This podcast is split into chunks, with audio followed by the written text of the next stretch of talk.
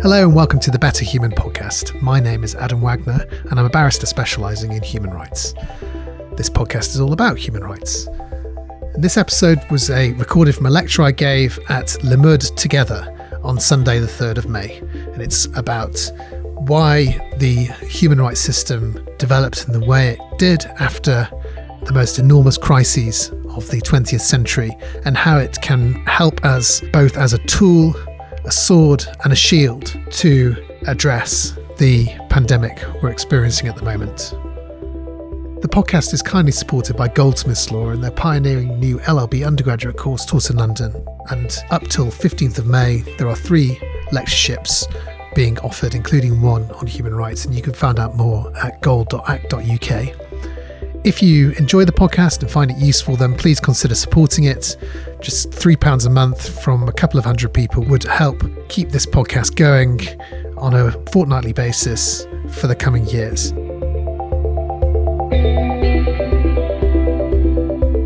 Thanks very much. Thanks so much for inviting me, and um, welcome to the New World Order where we're all going to be sitting watching Limmud sessions all day, every day for the rest of time. Um, I'm going to be talking about COVID 19 and human rights. Um, just a bit about me I'm a barrister, a lawyer who specializes in human rights. I'm at Doughty Street Chambers in London.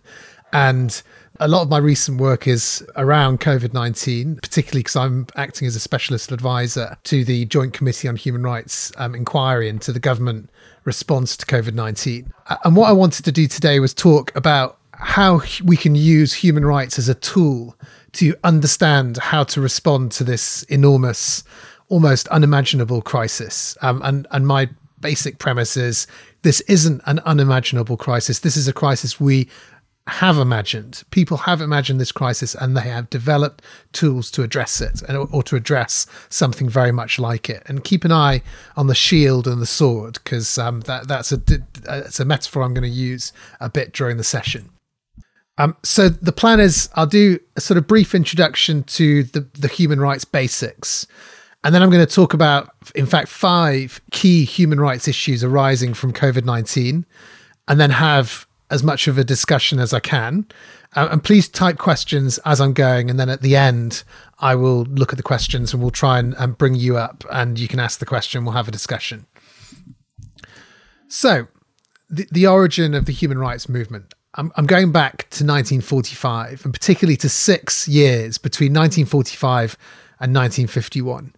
You can see four individuals um, pictured there. They're not the only individuals, but they are important individuals. Um, I'm not going to give people points for naming them um, as I would normally do because it's a bit awkward over Zoom.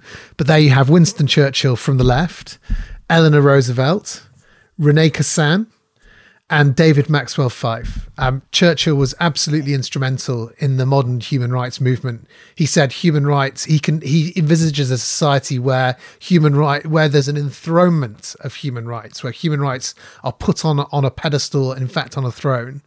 Um, Eleanor Roosevelt was the chair of the um, Universal Declaration of Human Rights drafting committee.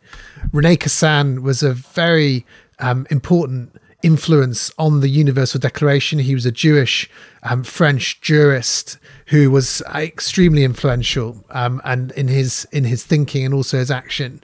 And David Maxwell Fyfe, who was a British prosecutor, he prosecuted at the Nuremberg trials. He, if you look him up on YouTube, you can watch him cross-examining Hermann Goering, amongst other people, at the Nuremberg trials in 1946.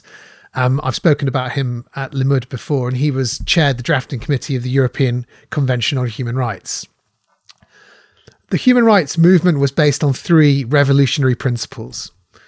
The first was that all humans have the same rights.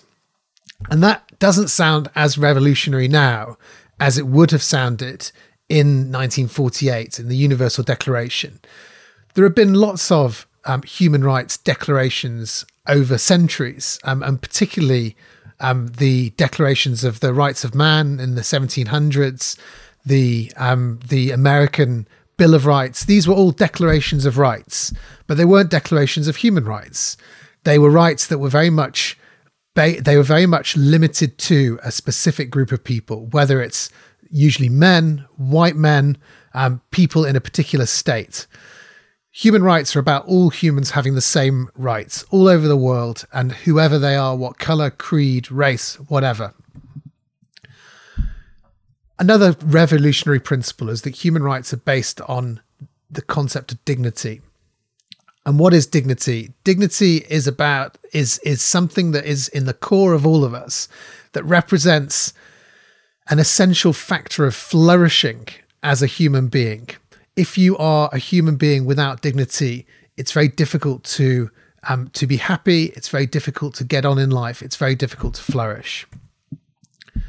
Um, and thirdly, that rights, not rulers, are at the heart of every society.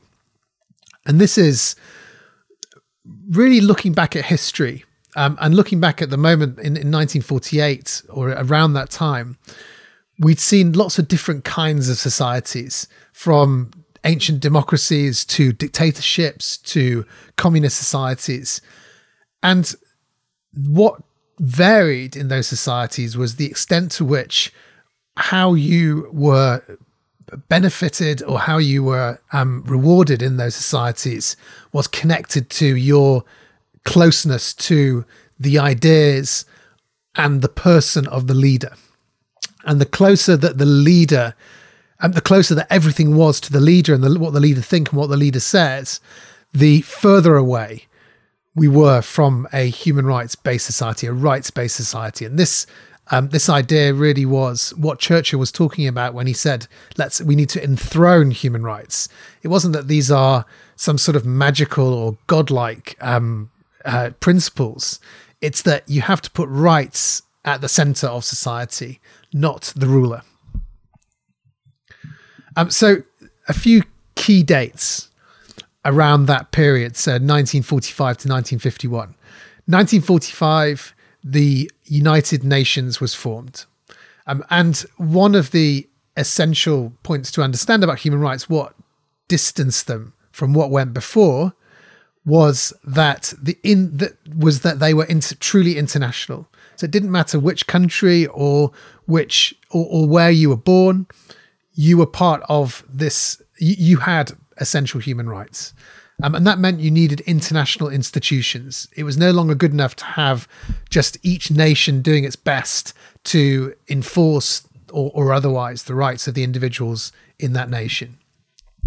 And the Charter of the Uni- United Nations, um, and I've just quoted three bits from it to save succeeding generations from the scourge of war, which twice in our lifetime has brought untold sorrow to mankind, and to reaffirm faith in fundamental human rights, in the dignity and worth of the human person, in equal rights of men and women and of nations large and small, and to promote social progress and better standards of life in larger freedom.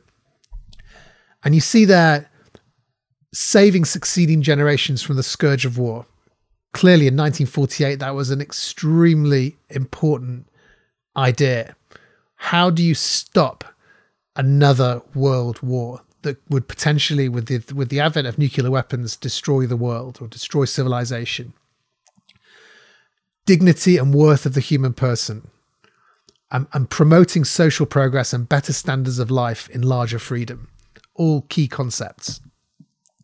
Um, 1948 something that I, I haven't, uh, so I've done lots of these kind of lectures before, but I don't usually include the World Health Organization um, in those lectures in this kind of timeline. And I realized what a mistake that was um, because of recent events.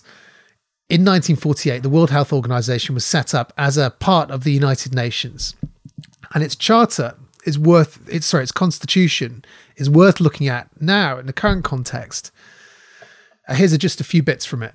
Health is a state of complete physical, mental, and social well being, and not merely the absence of disease or infirmity.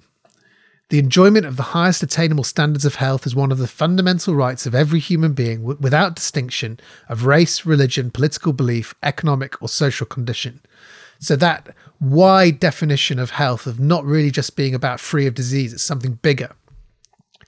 And it is the entitlement of every human being without discrimination again, this this is a revolutionary concept because what went before and what we can still see now is that where you were born dictated in in large part what right of access, what access to healthcare you had and how likely you were to be healthy. The health of all peoples is fundamental to the attainment of peace and security. The achievement of any state in the promotion and protection of health is of value to all. An unequal development in different countries in the promotion of health and the control of disease, especially communicable disease, is a common danger. And we'll talk about that later. 1948, the Universal Declaration of Human Rights. That's Eleanor Roosevelt. And this is something she said a little bit later. Um, where, after all, do universal rights begin? In small places close to home, so close and so small that they cannot be seen on any maps of the world. Yet they are the world of the individual person, the neighborhood he lives in, the school or college he attends, the factory, farm, or office where he works. Such are the places where every man, woman, and child seeks equal justice, equal opportunity, equal dignity without discrimination. Unless these rights have meaning there, they have little meaning anywhere. So the Universal Declaration is a is a document which was a, agreed by most of the nations in the world, and it sets out the essential rights that everybody needs to live a dignified and flourishing life one of the one of the things that I've realized um, about the Universal Declaration, if you read the rights and you imagine it being flipped around, you, you, it's actually a mirror image of the rights that were taken away from those who were persecuted during the, the years that preceded 1948. The right to property, the right to education, the right to family life, all of these were taken away bit by bit from those who were persecuted. And this is a document and this is an, a set of ideas which is aimed at preventing that happening again. Um, 1948, the Genocide Convention. So this is a convention which, which, for the first time in international law, prohibits genocide. That's the the the the killing of a group of people because of their of their race or religion or some aspect of them, their genus, their type. And genocide was a, if you, if you read Philippe Sands' book, East West Street, you can read the history of the term genocide, which is a term which didn't exist before the Nuremberg trials, where the Nazi war criminals were put on trial um, for their actions during the, the war and during the Holocaust. 1951, this is the final date in this sort of brief roundup, the, the European Convention on Human Rights so the Universal Declaration is a set of principles in essence. Um, it's not binding on states. So if you if a state breaches those rights, even if they've signed up to it, there's not really a comeback. There is a little bit, but not really. So following on from the Universal Declaration, there were a series of more local um, treaties one of which was the European Convention, which sought to put these rights on a legal footing for particular states that signed up to them. So the European Convention contains a number of rights which, if a state which has signed up to it breaches in respect of an individual, then that individual can take them to the European Court of Human Rights, take the state, and the state, through this European Convention, through this treaty, has agreed to abide by the judgments. And why then? So why from 1948 to 1951 was this there's this kind of proliferation of really important human rights ideas, principles, treaties, organizations.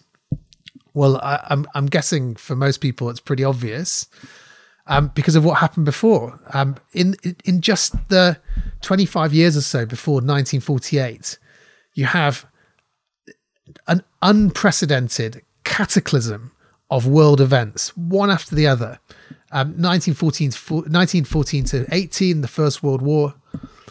1918, the Spanish flu, which killed probably more people than the First World War. Something like 50 million people died from the Spanish flu. Could be as high as 100 million.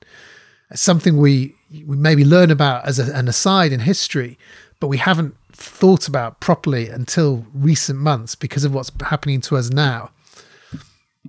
1929, the Great Depression following the Wall Street crash, um, the the most profound worldwide depression um, in, in in in history. And 1945, I don't know where the slide's gone. Um, but the 1939 to 1945, the Second World War and the Holocaust. Um, and um, so, why human rights? Why did they arise from then? Well, first of all, the people who were behind the human rights movement, whether Churchill or Eleanor Roosevelt, the people that I've mentioned, but many, many more, they had seen firsthand in their lifetimes what happens when when societies break down. And every society is different, but social, social breakdown tends to look pretty similar. People turn inwards and they turn on each other.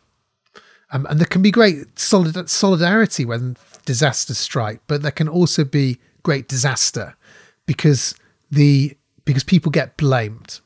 Um, and I'm speaking to a, a Jewish conference at the moment, and the history of the Jews is to a large extent being blamed for disasters that had nothing to do with them, whether it was the Black Death um, in the Middle Ages or the Great Depression. You know, these are all, or the, the Boer War. These are all things that had, Jews have been blamed for, but Jews are not the only persecuted group that tends to get blamed for things. Um, and what happens when societies break down and groups get blamed is, is groups get attacked and they get and, and, and they get the anger and the fear taken out on them. And there was this real understanding, perhaps for the first time in history, that crises would now, as they had been for the first half of the 20th century, be global. Wars would be global, pandemics would be global, depressions would be global. The world had become so interconnected that every crisis would be global, potentially, the big ones. And that meant you needed global solutions. You needed solutions that weren't specific to states, but were that but were universal to all states. And that's this idea of universal human rights, it's the first really global idea of rights protection. And human rights could be a crisis toolkit. So just as when you have a global pandemic, who do you look look to to um, to set your strategy for suppressing the spread of a virus? Will you go to epidemiologists who've been working on this for years and decades, understanding how pandemics work and how you can how they're likely to spread and how a society can work to stop them spreading.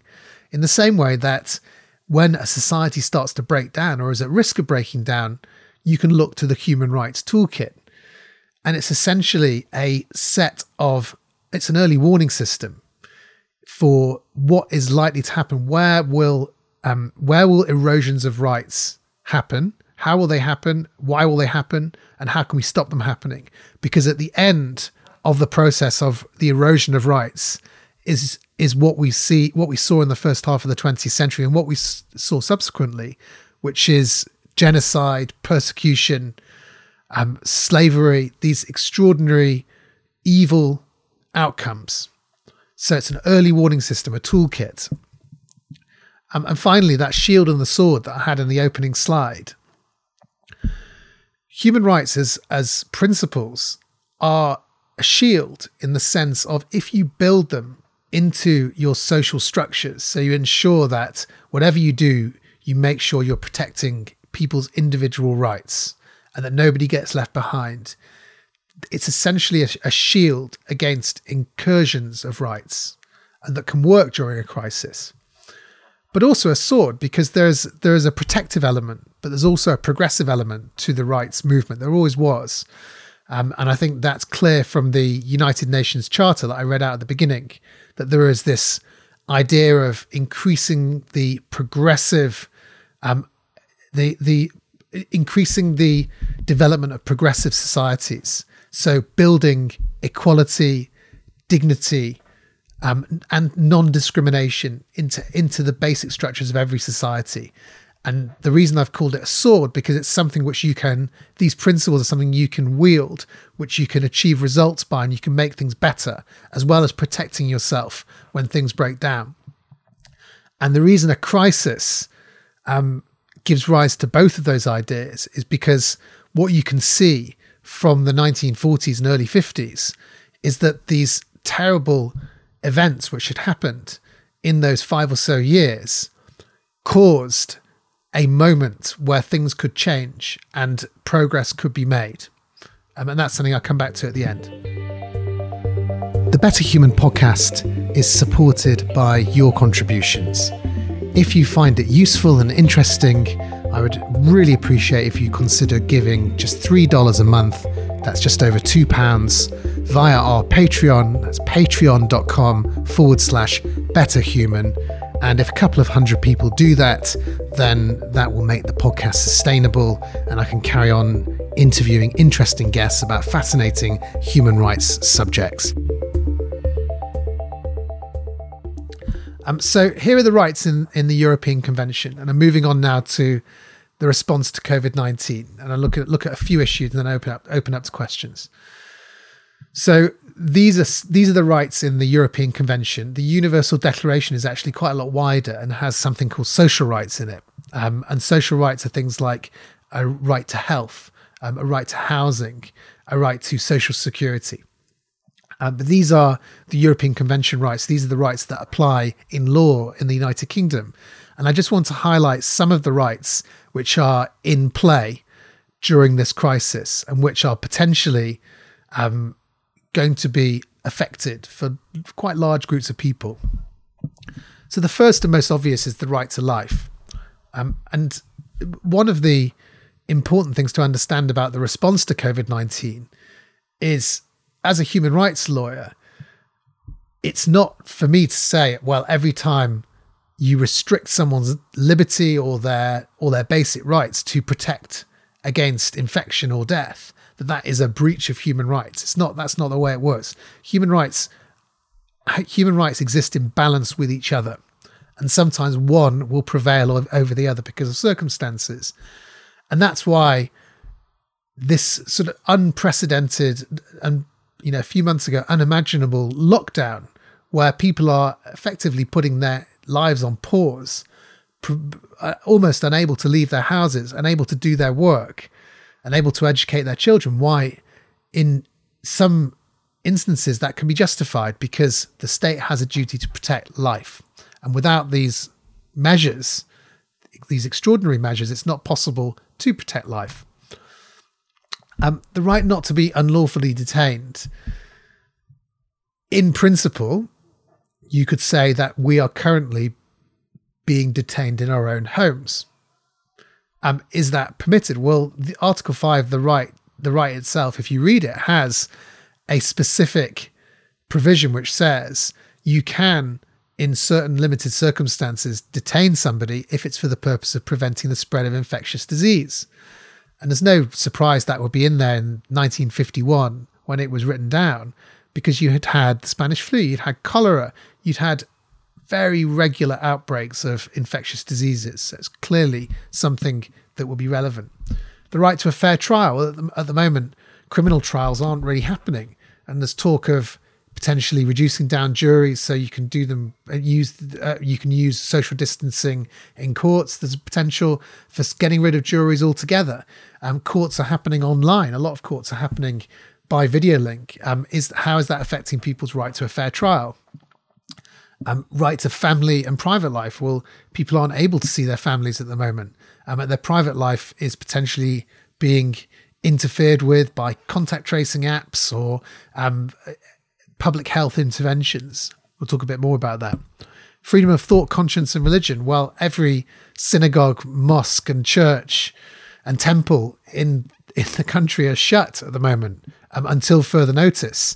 It's hard to imagine a more um, extreme restriction on religious life than that. Is it justified?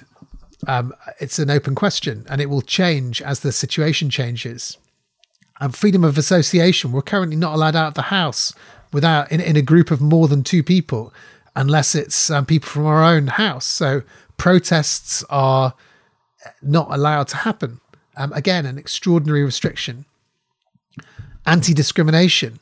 Some groups are experiencing COVID 19 differently to others. Um, black and minority ethnic communities are suffering deaths, uh, uh, it seems, at a higher rate than other communities.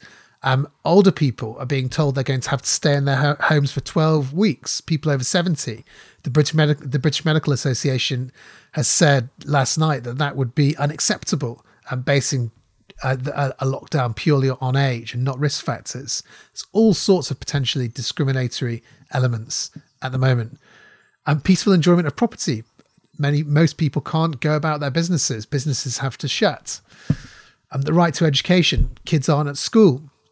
And we'll talk a, a bit more about that um, in, in, in, as one of the issues.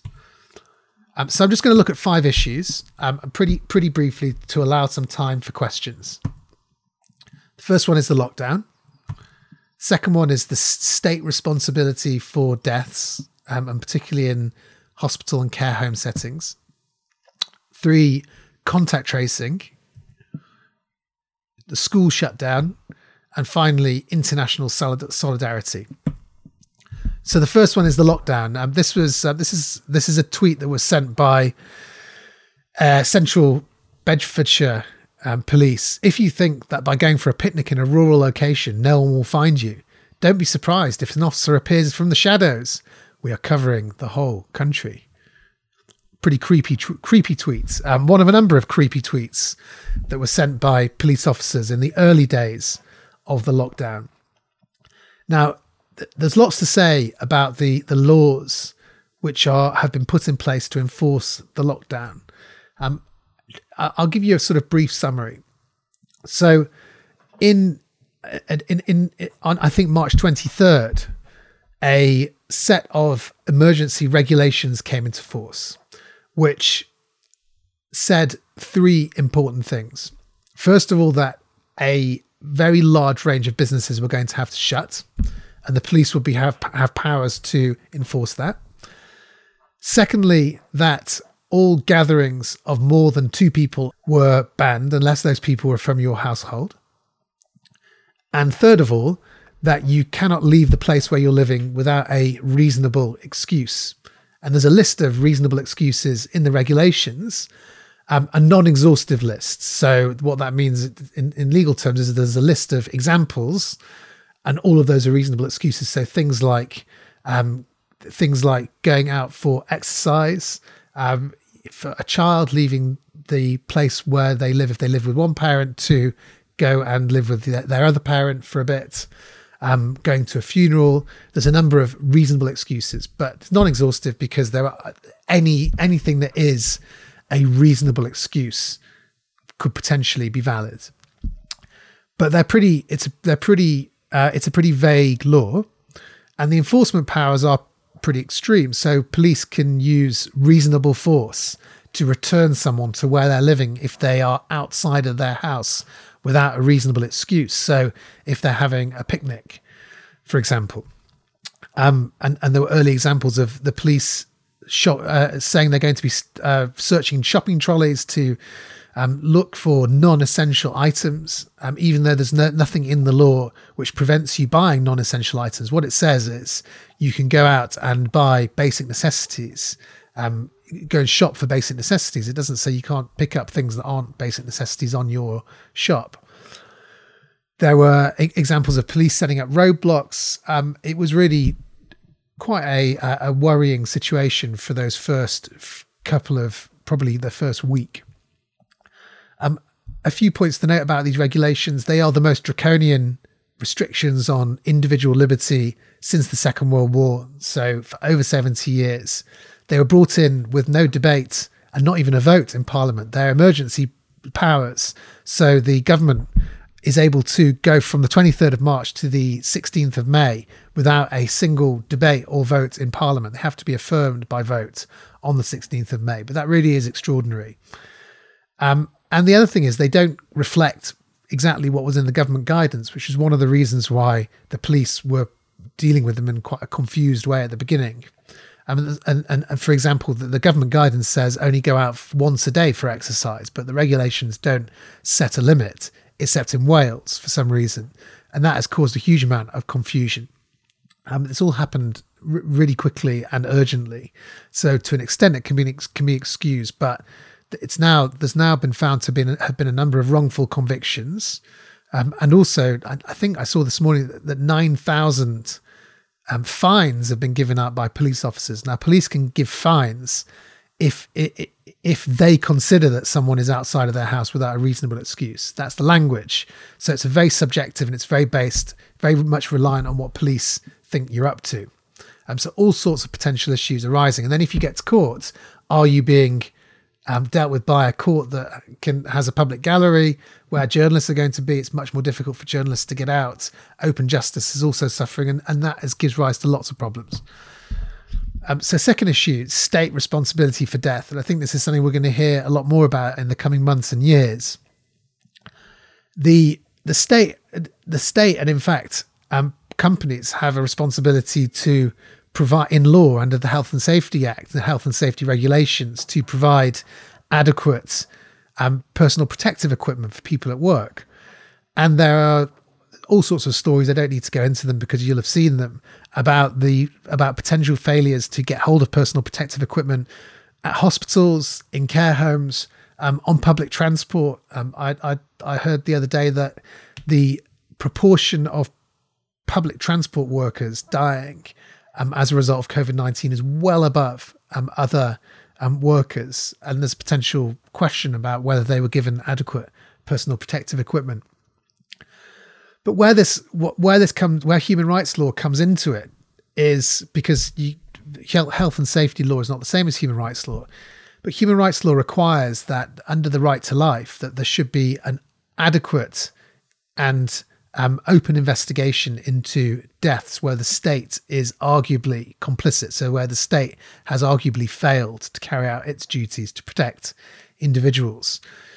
And that will require, in the coming months and years, coroner's investigations, um, special human rights enhanced coroner's investigations, which will look at the overall overarching circumstances, potentially including the decision making which went into um, providing personal protective equipment and other protections um, against for health workers and for other people working for the state, um, but also potentially, I, I, and I think a lot of lawyers are saying this is something which will have to happen a, a public inquiry into what happened.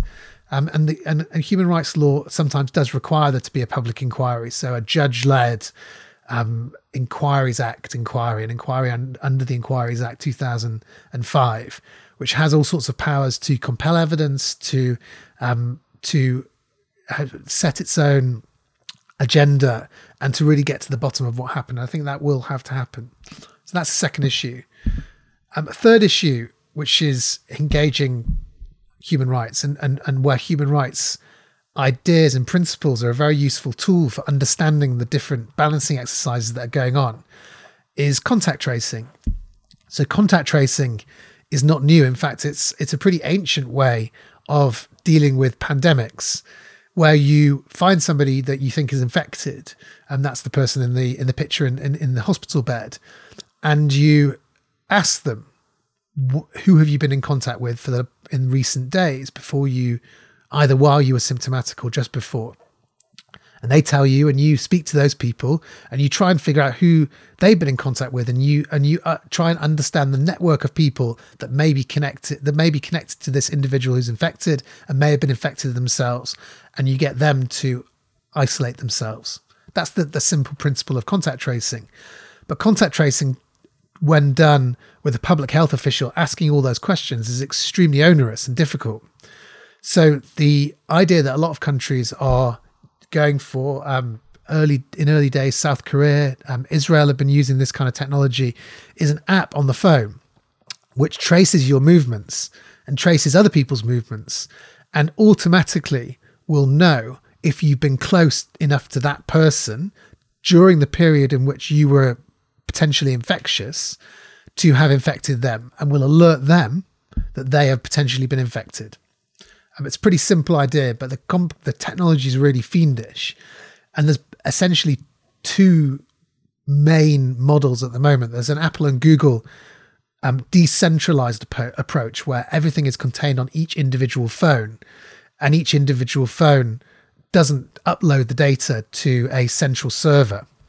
Um, and then there's the the central server version where the, the phone up, uploads information to the cloud about where that person's been and potentially then knows who they've been in touch with and or who they've been in contact with and then will warn those people or maybe even will will um, communicate that information to public health officials who can then address it. And there's also and, and the right to privacy is very much in play here because it is an enormous incursion in our right to privacy to have the state knowing where we are at all times um, and we're going to be asked to do this voluntarily. But once we've clicked yes, there's huge questions about where will that data go? Who will have access to it? How will it be used? How will it be protected?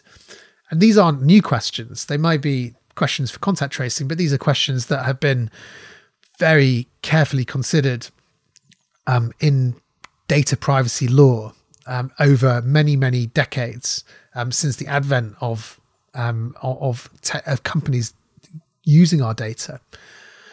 And the um, the General Data Protection Regulation, which is an EU instrument, which is the, probably the most sophisticated um, principle principled way of protecting data in a human rights com- compatible way, which requires openness and transparency and adequate plain English communication about what's happening to our data being able to see what's happening to our data, being able to opt out um, clearly whenever we want to of people using our data. Um, these are these are principles which we can now apply as, as a toolkit to test these con- the, these contact the technology of the contact tracing apps. And there's another example of how human rights can be used as a tool. Fourth issue: the right to education. Um, so this is something I've been working on um, with the Good Law Project for the past few weeks, um, and particularly while the issue that I've been looking at is while kids are, I think ninety nine percent of children who could be at school are currently not at school, because I mean, uh, as in school age children. So ninety nine percent of children are at home. Um, home education is being in most part provided for by online education. Um, now it's not nobody is saying that is a full substitute to in-person education. Everybody wants the kids to go back to school um, as soon as they can, but if they can't for an extended period, and online education is being provided, then what about the very significant proportion of families who simply don't have the equipment to access the online education? Um, quite a, a, lot of families will have a single device in their home or even no devices but if they've got a single device it probably a pay-as-you-go phone maybe they've got three kids and they're all trying to access it at the same time on the small screen.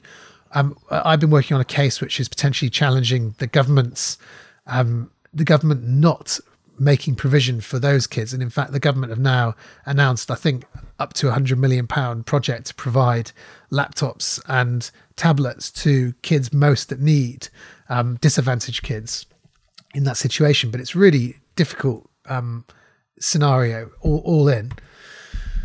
Um, finally, the, the, the international dimension. It's it's very easy in in these crises. I said at the very beginning that in crises we tend to turn inwards, and fair enough. You know, we're protecting our own um, because we're we're concerned about our our personal safety, our family's safety, our, our community's safety, and that is just the way humans behave. But at the same time, we can't forget there is a world out there, um, and particularly a there are large parts of the world who have infinite, almost infinitely less capacity to uh, deal with a crisis like COVID 19. Imagine a, an outbreak of COVID 19 in a refugee camp with tens of thousands of people all clumped together. Can't do social distancing in a refugee camp. You don't have medical facilities. You don't have um, enough doctors who, uh, you don't have enough protective equipment. It's, it's a nightmare. Imagine it in, in somewhere, I mean, in, in um, in certain countries have almost no access to the medical equipment they're going to need to deal with an outbreak. I think I, I, read that Sierra Leone has one ventilator. I think Gaza has seven ventilators. These are there are going to be there is going to be a world crisis if leading to the kind of cataclysms in those countries that I talked about at the beginning. And and it and if it if it comes, we need to remember those founding principles of the World Health Organization that threats to health in other parts of the world are threats to all of us. And large scale social breakdown will affect all of us. Um, and that's the essential principle of solidarity. So, to sum up, all humans have rights. Um, and this is an essential lens to understand how we set up our societies. Um, human rights are a crucial toolkit to understand how we respond to crises. And they should, and, and the toolkit is ready. It's there. It's waiting, just like a pandemic response strategy, um, and it works. Human rights we should always there's they, they can get get a bit complicated and there's a balancing exercise for different rights you know when does the right to life over um, when when should it um, be how should it be balanced against the right to religion or the right to f- to freedom of association? Those are very difficult issues for every society but essentially you've got to maintain a person's dignity and a person's ability to flourish. Um, and finally a shield and a sword. And I would hope that we both use human rights as a shield during the situation to make sure that nobody gets left behind in our responses, but also as a sword because with every crisis comes an opportunity to remake societies in a way which we which foregrounds people's dignity, people's ability to flourish, um, and just as after those crises in the 1920s, 30s, and 40s, we developed these international systems. After this crisis, we should look to strengthen those systems because God knows a we need the World Health Organization to be successful and well funded. Um, and we must, if we can't see that now, how when will we ever see it? Okay, so um, discussion: compulsory vaccinations. Uh, I, I, think that that's more of a medical ethical question than a human rights question. But I think the essential point I'd make is that consent is at the heart of all modern medical practice. I can't see compulsory vaccinations happening for for adults who have capacity to make their own decisions. Um, and I think that is does give rise to privacy issues and medical ethical issues. Fran has asked about practicing medicine. Fran, the floor is yours. It's a human right to have access to alternative forms of medicine, such as homeopathy, including in the NHS. I've recently suffered the coronavirus, and homeopathy put me round. I think the answer in in law um, is no. I don't, I don't think there is a human right. I mean, there's, there's there's barely a human right to health. It's a pretty it's a pretty weak right. The the reason we've got a right to health in the United Kingdom is the is the NHS Act, um, which you know, uh, which the, the, the 1948 Act. This is another 1948 in, innovation was the NHS, um, the National Health Service, healthcare at the point of use. But I don't think it extends to homeopathy, and, and except in very limited circumstances. Great, thank you, Adam. We are going to Stephanie in Edinburgh. How concerned in the coronavirus environment should we be about the UK government's repeated ambiguity about whether or not it wants to stay a signatory to the European Convention on Human Rights? Um, I, I something I'm always worried about, and the the, the Conservative Party has has long been um, antithetical to the European Convention. Um, and it's it's something that, that, a number of the current cabinet are very skeptical about. Um, I, that comes back to my sort of sword, shield and sword point that this is an opportunity to show, um, in in essence, why we need these international institutions because crises don't um, just crises don't just sit around in lo- locally anymore. We have we have global crises, and we need global solutions, global structures, global institutions to address those crises. And, and if you remember, the, the, the Universal Declaration starts with the, um, the, the, I think it's in the opening sentence of the preamble, that this is about, in the end, preventing aggressive war. Um, and because we maybe are, we are lucky not to know, not to remember that what happens in times of economic and social insecurity is states go to war. And international institutions are the best way we found to preventing that happening again. And that's what we've got to avoid. Great, thank you. Now we go to Nicola in Glasgow. Hello. Yeah, I was um, asking about how the internet and particularly social media affected um, uh, the attacks on our rights and how on earth are we going to develop a solution um, to that going forward? I, I think the, the internet is it, it's changed the world we live in and it's not and we can't put that genie back in the bottle and it's brought with it lots of very important innovations and the particular innovation is making our world smaller um, and networking people across different countries and across the world so we can see what's happening and we can speak to people and we can understand people that we couldn't access before except through the media. And i think that is extraordinary and important. But on the other hand you have the very well known problem of fake news. You have the problem of right it's an opportunity to rile pe- people up just as any new media is. Um, i was i was um, quite um, positive when i saw that um, david icke who's a conspiracy theorist and you know he's he's does he's said uh, he's spreading conspiracies about covid-19 um, has been taken off youtube and facebook. And i think there is an element of uh, growing understanding that private companies such as Facebook and Google can play a role in reducing down the influence of particularly influential conspiracy theorists and um, provocateurs. But on the other hand, um, it, it's just it's still the Wild West, and it's still a very difficult environment to control. Um, and and also freedom of speech is is a fundamental right, and social media undoubtedly gives us all a platform that we didn't have before. So there's good and there's bad. Hi, thanks, and thanks, Adam, for a really great session, a great framework for discussing this. I was this builds on the question about immunisation. How do you see the intersection between ethics and rights, like issues like who gets testing, who gets access to testing? We know politicians get access more readily. Is that an ethical issue or a rights issue? Do ethics help us understand rights? So I just talked about in, in the UK. I think there's actually a really good framework in the UK for for testing the decision making, the prioritization for healthcare and for things like um, for interventions like immunization and testing, and it's the anti discrimination um, laws. So a, an example is that the in, in every decision the government makes, in including the NHS, under the Equality Act, it has to assess the extent to which that decision may be discriminatory against protected groups. Um, so, racial groups or older people or um, people of a particular religion.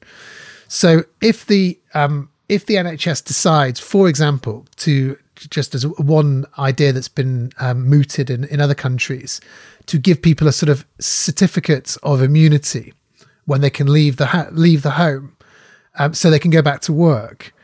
That might be a that might have discrimin- discriminatory consequences, and it might look it might be all of these potential solutions, whether vaccination or contact tracing or, or, whatever, might be the way to reduce down a lockdown, which in itself is extremely onerous and difficult for a lot of people. So you might actually decide to do them, even though they're they're not perfect solutions. But at least through a, a rights framework, you can assess beforehand the potentially discriminatory um, effects it's those, those policies are going to have, and try and minimize them. Um, but minimizing in this situation, I, I think I, I, said recently on another talk that with COVID nineteen, you're looking in in many circumstances for the least bad solution rather than the best, because every solution to the crisis, whether it's a lockdown or undoing a lockdown or sending kids back to school, stopping kids going to school, every um, decision is has its has its hugely um, uh, difficult and, and complicated consequences. And you're always weighing those up. So I think a human rights framework is as good as any to consider that. But and it will fit into the medical ethical framework, which and, and a lot of doctors use human rights as well to understand their duties and vice versa. Um, so I, I, think that's that's the best answer I can give. I think. Great, thank you, Adam. Thanks, everybody. Thanks very much for joining me and to Limmud together for inviting me to speak. The Better Human podcast is supported by Goldsmiths Law and their pioneering new LLB undergraduate course taught in London. If you want to support the podcast, please go to patreon.com forward slash betterhuman. And just £3 a month from a couple of hundred people would support this podcast and make it sustainable. Thanks very much. See you next time. My name is Adam Wagner, and this is the Better Human Podcast.